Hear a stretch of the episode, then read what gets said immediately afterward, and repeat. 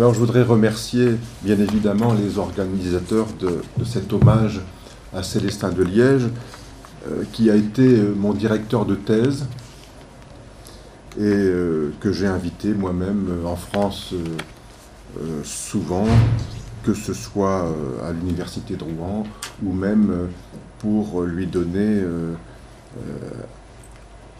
un coup de cœur de l'Académie Charles Cros lors de la sortie de son énorme somme, euh, bien évidemment, euh, quand c'est sorti euh, chez Mardaga. Alors ma communication s'appelle Pour un nouvel urbanisme musical. En fait, c'est pour faire un clin d'œil à Célestin, puisque dans un article intitulé De la forme comme expérience vécue, il posait une question et c'était Peut-être n'est-il pas superflu d'envisager les conditions d'un nouvel urbanisme musical. Donc j'ai un peu pris cette balle au bon, si on peut dire, et je vais euh, centrer ma communication sur euh, deux compositeurs français que j'ai eus comme élèves au Conservatoire de Paris, qui sont Franck Bédrossian et euh, Raphaël Sendo, qui sont des compositeurs bruitistes, donc de la nouvelle vague, si on peut dire, parce que ce, ne sont pas les, premiers, mais qui étaient euh, programmés à Ars Musica en 2006, en 2008, et même là encore en 2013. Il y aura à Ars Musica la création du deuxième quatuor de Sendo, donc on voit que euh, ces, jeunes euh, ont été à l'actualité de la Belgique. Et les dernières fois que j'ai vu Célestin chez lui, en 2009-2010, on parlait précisément de cette jeune vague qui était jouée au festival Ars Musica. Et donc il a connu jusque, jusque ces nouveaux bruitistes, si on peut dire. Donc j'ai voulu marquer un peu cet événement. Alors, la mutation et le progrès ont certainement constitué un réseau de valeurs souveraines, mais la remise en cause de ces notions novatrices placé en exergue de l'avènement du postmodernisme, a galvanisé les portants d'une crise importante. Au début des années 90, euh, abordant les séductions du, préfixe post, ça c'est Célestin qui parle comme ça, il avait remarqué qu'un argument fort, mais aussi déjà peut-être un lieu commun du discours politique et esthétique en ces années, est de se déclarer parvenu au seuil de la post-histoire, dans une société post-industrielle produisant un art postmoderne. Donc ça, c'est euh, Célestin qui euh, le dit dans le duel de l'image et du concept. Alors au regard de ce contexte parfois pusillanime, les différents sujets enserrant la thématique esthétique des rares musiques avant-gardistes d'aujourd'hui restent sans doute à pointer, car, irréductibles à bien des écarts, ils indiquent un parcours artistique polymorphe renvoyant à la fois au contexte social et politique ambiant, louvoyant entre mémoire et découverte, assimilation et différenciation, soumission et rébellion. À ce propos, au niveau de la connivence aventureuse des inconciliables, Pierre Boulez ne préférait-il pas tenter de mixer variation et cohérence, vision globale et accident de l'instant, hasard aboli et libre arbitre préservé, primauté de l'ordre et transgression de la loi. Dans l'espace déployé de la fin du siècle précédent, où la figure du progrès était tantôt prégnante, tantôt vacillante, les divers liens avec la modalité d'antan flirtent avec les fonctions tonales, mises en faisceau de consonances, quête binaire d'une rythmique à nouveau simplifiée, jeu naïf d'emprunt, de citations et de références en tout genre, ont ainsi formé l'apanage d'une musique labellisée, par une phénoménologie dite postmoderne. À ce titre, Célestin euh, évoquait la culture tranquille d'un antiquariat bourgeois. Et cette culture a alors favorisé un courant académique dont l'objectif était de révoquer l'esprit totalisateur de la tabula rasa d'après-guerre. Dans un essai portant sur la complexité, Célestin poursuivait en ces termes. Être performant, surconsommé, sphère infernale, inéluctable, le temps est passé où les agnostiques partaient perdants. Il n'y a plus guère de terrain propice au scandale. Le camp qu'aujourd'hui il faut choisir ne peut être que l'usage du droit de vigilance, une vigilance contrainte de s'expliquer jusque dans les formes de consommation qui échappe à un réel marché. Ça, c'est dans Invention et idéologie 2.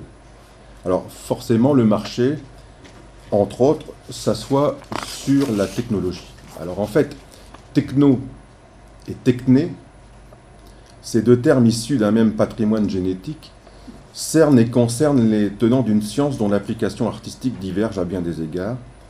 L'un, la techno, tendrait à pointer le profit mercantile d'un capitalisme sourd à toute forme sonore de spiritualité profane, alors que l'autre, la techné, désire enlacer les mystères modernes d'un art musical ancestral qui semble s'essouffler à force d'anticulture ou de contre-culture généralisée. Dans tous les cas de figure, et dans le rapport généraliste extérieur à la quotidienneté, comme dans la genèse de sa propre existence, si la technique a su exciter par sympathie les attributs de la modernité de son temps, elle est restée souvent la métaphore de la transcendance absolue, mais pas n'importe laquelle. En effet, la plupart du temps, elle a figuré une transcendance noire, tantôt parasitaire, tantôt pernicieuse, tantôt totalitaire, tantôt monstrueuse. D'ordre phénoménologique, la technique tiendrait alors de l'ontologie constituante, mais aussi d'une certaine métaphysique, je dirais d'une métaphysique destituable. Euh, Marcus disait Je ne peux pas m'imaginer une société vraiment libre sans un niveau élevé de progrès technique et scientifique. Dans ce cadre, la part relative de la technonoise, dédiée apparemment au ludus nauseabundus de l'expression contemporaine, voire à sa mimésis, euh, a alimenté finalement un combat énergivore, générant un conflit extrêmement localisé dans les sphères marginales de la musique savante. Dans un esprit d'obédience holistique, une des règles a ainsi demandé de juger sur le terrain les effets symboliques du glissement des données avancées de la modernité vers celles prodromiques de la postmodernité. Alors, songeant peut-être à la pensée de Schopenhauer, Célestin a déclaré que, je cite, La modernité est un vouloir vivre, l'histoire est le terrain illimité de son accomplissement. Hétéronomes dans l'âme, quelques partitions rebelles du début du XXIe siècle ont alors pointé, en renouant avec les idées de brutalité aventurière et de mutinerie décibellique, idées qui avaient cours dans les années post-68 art, favorisant une myriade de métaphores plus ou moins complétives, celles d'un art hybridé, métissé, engagé, falsifié. Alors, comme le mentionnait Roland Barthes dans L'Obtus et l'Obvie, peut-être qu'une chose ne vaut que par sa force métaphorique, peut-être que c'est cela la valeur de la musique, d'être une bonne métaphore. Et on a parlé tout au long de cette journée du rapport métaphorique et notamment d'un des premiers articles de Célestin qui s'appelle Valeur d'une métaphore. Donc dans la veine d'Adorno, de Dalaos, de Liège a avoué ne pas avoir de bonnes raisons de croire au progrès en art. Mais n'a-t-il pas observé que le timbre était inscrit, et je le cite, au sein de la modernité musicale comme le facteur le plus apte à la féconder? Bon an, mal an, le style comme le genre, l'idée comme le geste, la grammaire comme la syntaxe, la souche comme le parasite, ont aspiré de fait à des concepts plus ou moins compromissoires d'intégration et de subversion, de transfuge et de subterfuge. Comme le relève Célestin, l'avant-garde, si inutilement obsédante pour le critique et que nous n'avons regardé que de loin, ne peut être une option que par décision d'être subversive. Et si le matériau sonore a subi moult travestissements, le langage est resté au fond dans le contexte composite des emblèmes héraldiques et rhétoriques de l'écrit. Même si cela reste un pis-aller vis-à-vis de la notion de charge et de surcharge, d'effets inouïs encore impossibles à noter à la perfection. Dans ce registre, la création artistique s'est néanmoins vue doublement liée à l'histoire et à la société, comme l'écriture a été affiliée à la technique et au symbolisme. Quand je dis ça, je pense au rapport histoire-société qui serait du principe adornien et le rapport euh, technique-symboliste qui serait du principe du fourtien. Car Euh, rappelons que si pour Roland Barthes, l'écriture n'est jamais qu'un langage, un système formel, pour Hugues Dufour, écrire, c'est abolir, mais c'est fonder par là même la possibilité d'une histoire. Dans sa contribution historiographique à une musicologie critique, parue en 2003, Célestin de Liège pose alors une question. Peut-on de nos jours espérer atteindre un style, une esthétique en laissant la perspective grammaticale comme en suspens Pour les jeunes compositeurs du début du XXIe siècle, la question, cruciale de l'identité stylistique s'est donc posée à la fois sur le modèle collectif et sur le plan individuel. Le modèle collectif, c'est-à-dire que j'y vois une délimitation objective visant l'appartenance à une génération, à un courant revendiqué, et euh, alors que sur le modèle collectif, j'y vois une délimitation objective visant l'appartenance à une génération. Oui, ça c'est pour le, le, collectif, pardon. Et sur le plan individuel, donc détermination subjective, donc à l'inverse, montrant comment l'individu se situe par rapport à ses déterminants. De Liège abordait du reste le style d'une œuvre comme étant, et je le cite, défini par une complémentarité dialectique entre sa constitution ontologique et ses modalités d'apparence. Alors, en pleine tyrannie de la consommation, au cœur de la génération iPod, certains protagonistes zélés ont eu à braver les flots flegmatiques de la nouvelle tonalité et à régir les flux bavards de la messagerie sociétale et par conséquent de sa production urbaine prolixe comme de son information mondiale diffuse. Et quant à la relation forme-contenu, nous remarquerons que Célestin de Liège pensait que la signification de l'œuvre rayonne de la forme ou du contenu selon la prédominance des conditions internes ou externes de l'objet appréhendé. Dans le cabinet de curiosité des plus intrépides, souffle, cri, râle, rot, chuchotement, gémissement, écho réel ou artificiel, n'ont-ils pas nourri ostensiblement un pan de l'avant-garde européenne dès les années 60, que ce soit sous euh, la plume de Berriot, Cage, Globocar, Kagel, Ligeti, Schnebel, etc. Au travers de cette idée de filiation générationnelle, alors que l'art s'est parfois mué en anti-art, que la composition est devenue temporairement décomposition, la musicologie a même eu la possibilité de glisser vers la brutologie. Tout au long de cette continuité d'interpénétration dans le temps, et dans l'œil de ce maelstrom polymodal des courants de pensée post-avant-gardistes, il nous a semblé intéressant d'approcher les interrelations existantes entre l'univers des motions et des émotions. Jean-Paul Sartre, dont on a parlé tout à l'heure et qui effectivement a un rapport avec euh, la préface qui a tant marqué Célestin et qui connaissait quand même un peu de musique contemporaine parce que Jean-Paul Sartre connaissait la Fabrica Illuminata de, Luigi Nono et donc euh, il y avait quand même tout un contexte intéressant. Euh, il, il disait que l'origine de l'émotion, c'est une dégradation spontanée et vécue de la conscience en face du monde. Dans le sillage sociologique de l'art, allant de Marx à de Liège via Sartre, Adorno, Souris et bien d'autres, à la suite, le concept de création musicale a pu être entendu comme le propre reflet de son époque. Ajoutant humblement un maillon à cette histoire sociale de la musique, euh, il m'a paru toujours important d'appréhender les différentes données de l'expression bruiteuse comme autant de versions du monde.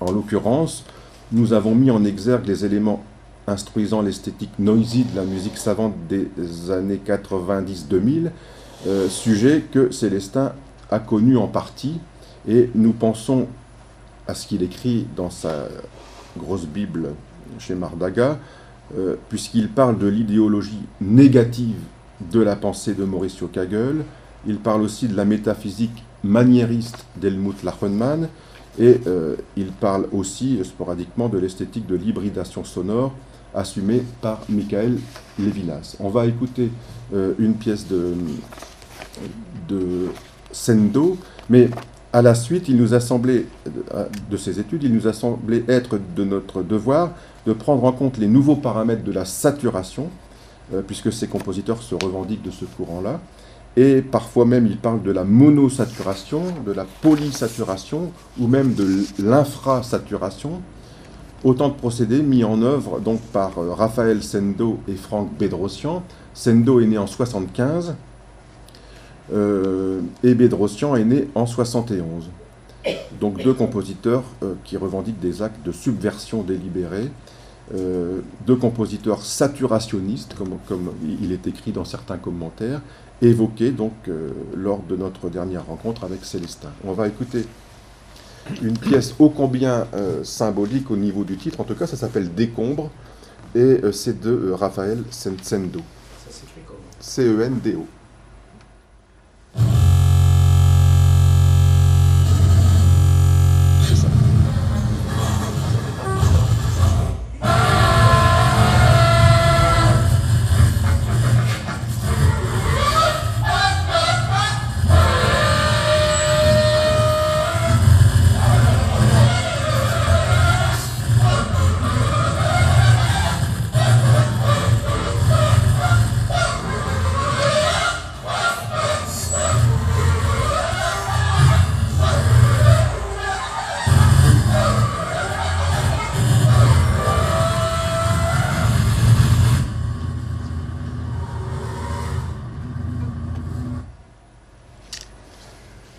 Alors, au cœur de la représentation chaotique du monde contemporain, l'objet esthétique bruiteux a aimé se parer euh, des couleurs archétypiques des expressions de la musique comme de la transcendance du Dasein.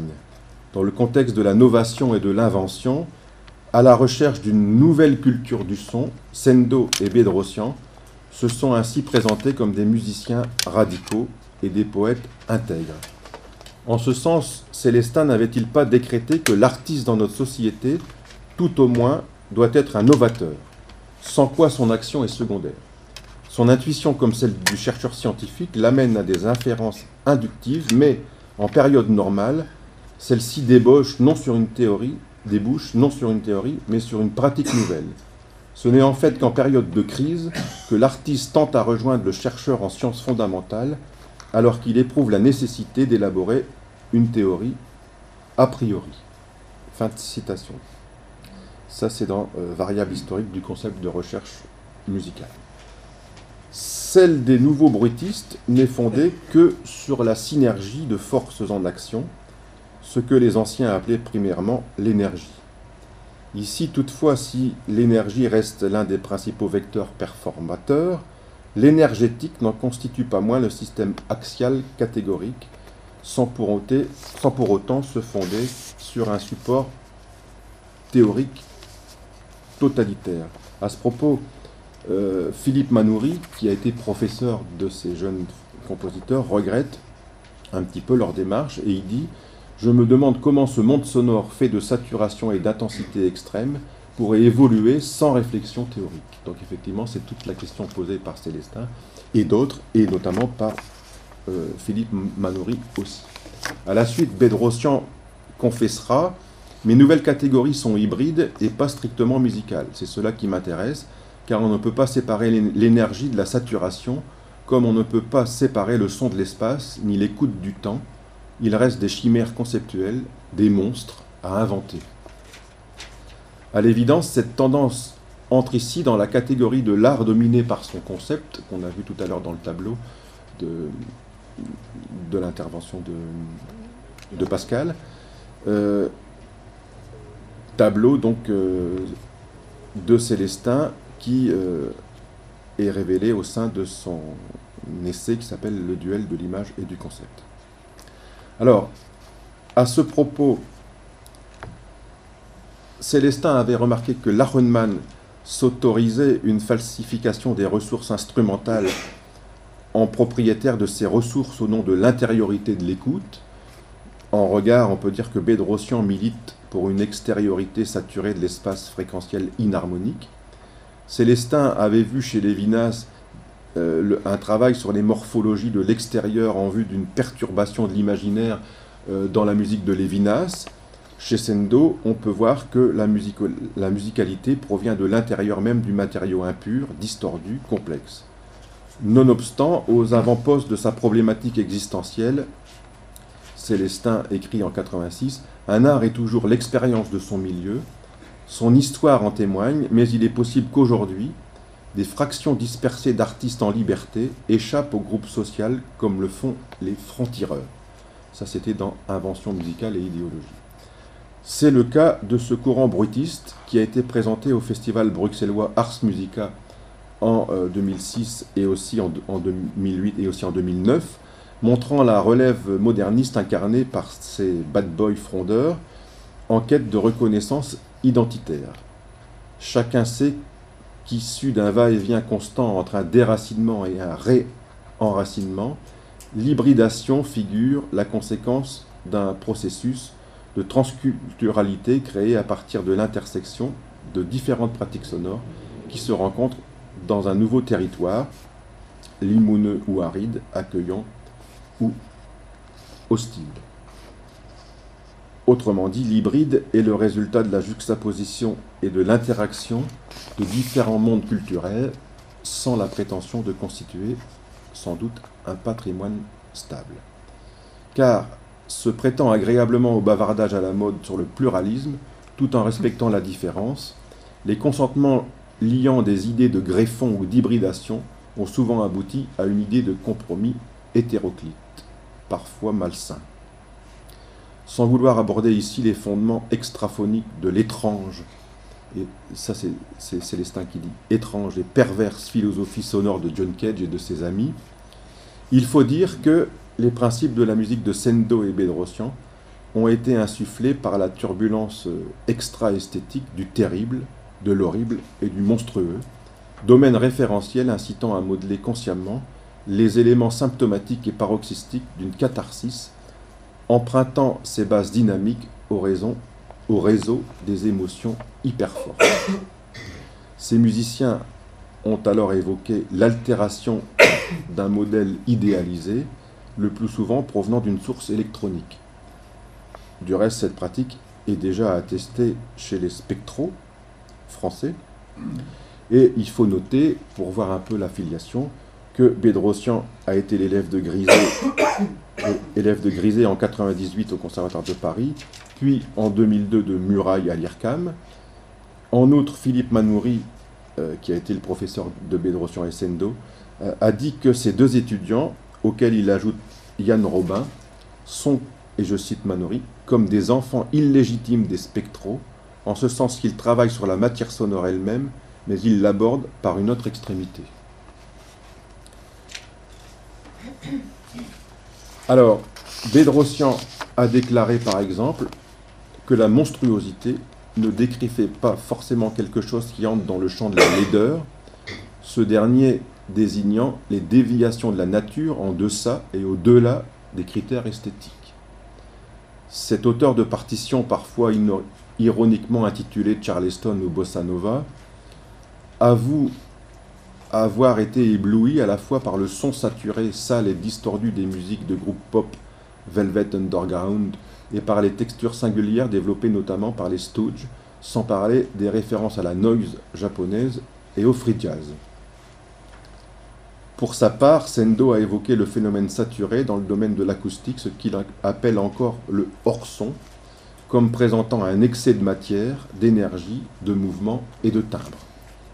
En tout état de cause, en dehors de ces indications d'ordre tératogène, qui sont en l'occurrence censées dépoétiser, comme disait Célestin, consciemment le beau, rappelons que l'art de Bédrossian et de Sendo passe par divers degrés d'intelligibilité de l'œuvre, dont le passage inconfortable et parfois scabreux à l'écrit, en tant qu'élément improbable de cohérence et d'inaliénabilité. À cet égard, le style peut être compris comme le principe d'unité, ce qui unit en profondeur la diversité des choses, même si, comme le souligne Sendo, au regard de l'instabilité inévitable des effets exogènes de son fondu, multiphonique, de portati, de pression ou de prise de l'arsène, Sendo dit que l'écriture musicale doit laisser un espace à la perte de contrôle.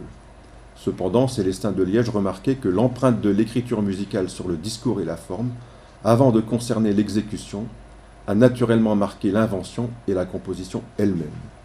Ici, le graphisme du projet sonore, plutôt que de fonctionner dans un cadre librement agrammatical, semble se réévaluer à la lumière mutilante d'une hybridation par contamination, car due à l'omniprésence tutélaire d'une aura technico-parasitaire dévorante. Corollairement, dans une réelle situation de métissage circonstancié, ces militants de l'hybridité considèrent les instrumentistes comme des machines humaines à transformer le son, des phonogènes universels en quelque sorte. En l'occurrence, la conjonction du gestus scriptural avec celui de l'exécution transcendantale paraît découler d'une capture de force en vue d'une décharge d'énergie d'une puissance inouïe. Poétiquement, c'est quelque chose qui fait sens, analyse Bedrossian. Le geste instrumental est porteur d'une intention dramatique que l'écriture doit révéler.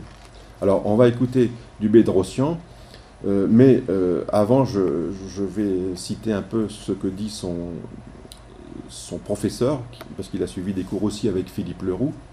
Et Leroux note que, sans exclure une pensée structurelle, son œuvre prend racine dans la réalité anthropologique du geste instrumental.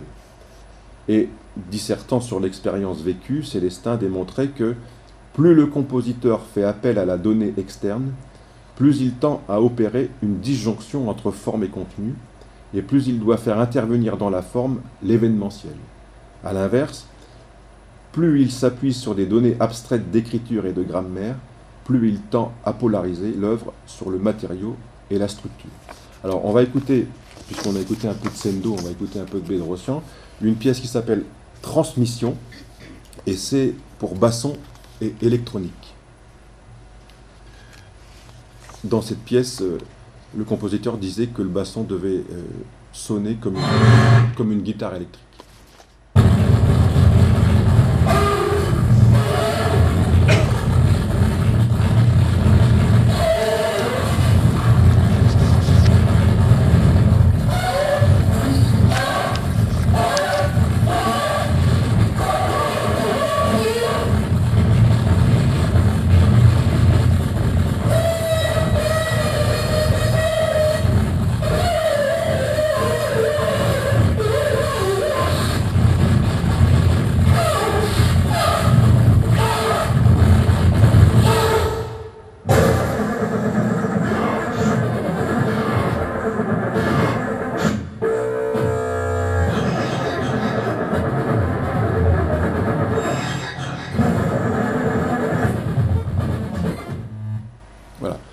Quand même quelques sonorités de basson au travers, au travers de tous ces bruits.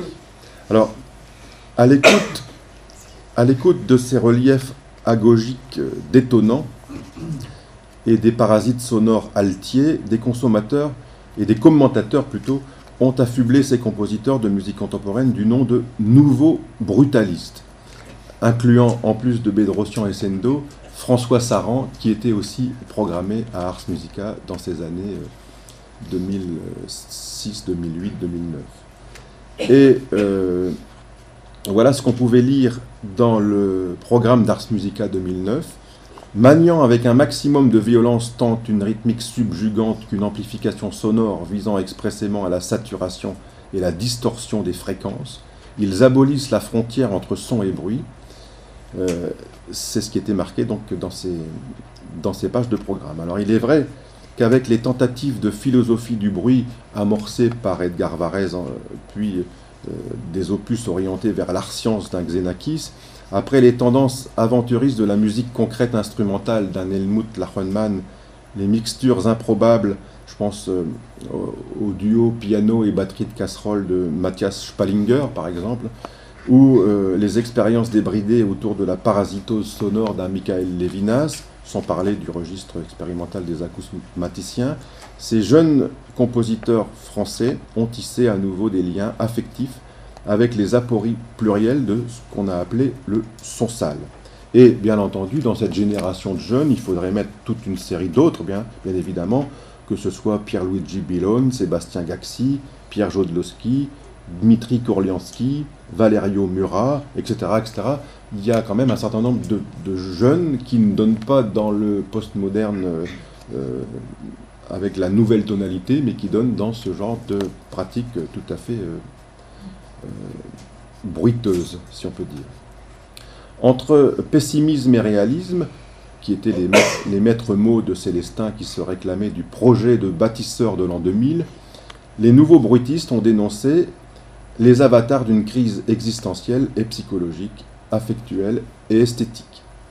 Dans le flot de la déroute socio-économique, la saturation sonore a alors traduit à loisir cette attitude de suffocation de l'individu au cœur de la ville-monde, où l'accumulation hétérogène est légion. C'est dans ce désordre d'aura citadine que la psyché surnage et survit pendant que l'ensemble de la vie intellectuelle semble délaissée, sombrant sans ménagement dans le tréfonds de l'impéricia. Au travers du geste que je qualifierais de our bruiteux, de l'excessivité généralisée, c'est-à-dire dans l'ordre chimérique d'un retour au chaos primitif, euh, la musique saturationniste dénoncerait l'aspect conformiste et discipliné des canons de la postmodernité, tout en revendiquant la performance débridée des outils informatisés de l'urbanisme d'aujourd'hui. Dans ce sillage palingénésique, faisant partie des cours de mutation de la conscience collective, il est sans doute possible d'affirmer que ces nouvelles traces musicales avant-gardistes accusent à la fois les concepts de réalité structurante, d'immersion intransigeante, de partage de valeurs subjectives et de système d'adaptation de l'homme à son milieu technico-urbanisé. Alors que les contextes conjugués de crises politico-culturelles, de retour sporadique de la consonance et de prise en compte de l'environnement performantiel lié au consumérisme technologique ont incité certaines âmes à migrer vers un nouvel horizon d'utopie, la musique expérimentale du début du XXIe siècle a aspiré à un nouvel idéal indiciel de beauté contemporaine au travers de la notion du total saturé. Et euh, Sendo dit, comme il existe un total chromatique, euh, pour répondre euh, à toute, à toute polémique. Alors pour conclure, je dirais que si on remonte au début du ciel, tout, à l'heure on a évoqué l'année 1923 qui était importante, euh, réfléchissant aux diverses tendances de la musique contemporaine en 1924, Paul Ducas notait que l'évolution, comme vous le savez d'après les meilleurs auteurs, c'est le passage de l'homogène à l'hétérogène. Ducas disait Il n'y a rien d'étonnant à ce que notre mouvement musical manque d'homogénéité au point que la critique n'y retrouve plus ses petits. La vérité est que cette évolution se poursuit dans un milieu social ébranlé de toutes parts, il en reflète le grand trouble. Trente ans plus tard, relève Edgar Varèse, le mot évolution est généralement utilisé, et je cite Varèse, lorsque les changements saisissants qui ont eu lieu dans le passé sont assimilés parce qu'ils ont cessé de surprendre les changements radicaux dans la musique d'aujourd'hui sont presque toujours considérés comme dangereux et destructeurs. Ils le sont. Dangereux dans l'inertie, destructeurs des habitudes. Voilà ce que dit Varese. Plus près de nous, en habit de chercheur euh, impénitent de la nouveauté, Franck Bédrossian offre que quelques éléments de conclusion. Je cite Hors de tout processus de légitimation, cette saturation ouvre de nouveaux horizons si on lui assigne une fonction nouvelle. Que le dévoilement perpétuel de ses caractéristiques cachées soit alors radical, qu'il nous octroie à terme la possibilité d'élaborer de nouvelles formes, de nouvelles manières d'articuler le discours sonore. Quant à Raphaël Sendo, son credo pour l'avenir prône la désorientation tous azimuts. Pour lui, et je cite, le travail de recherche sur la matière sonore, ces développements dans le temps, la structuration d'une forme saturée, sont autant de problématiques qui nous semblent riches et possibles.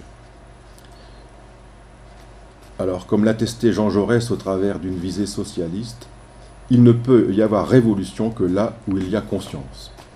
Alors, je terminerai par euh, ce qu'écrivait Célestin en 85, puisqu'il s'est interrogé sur l'avenir de la création et il posait une question qui nous ramène à la terza pratica qu'on a vue tout à l'heure, Célestin écrivait L'ordinateur est-il une, alternative à l'absence regrettée de consensus et au renouvellement de l'invention?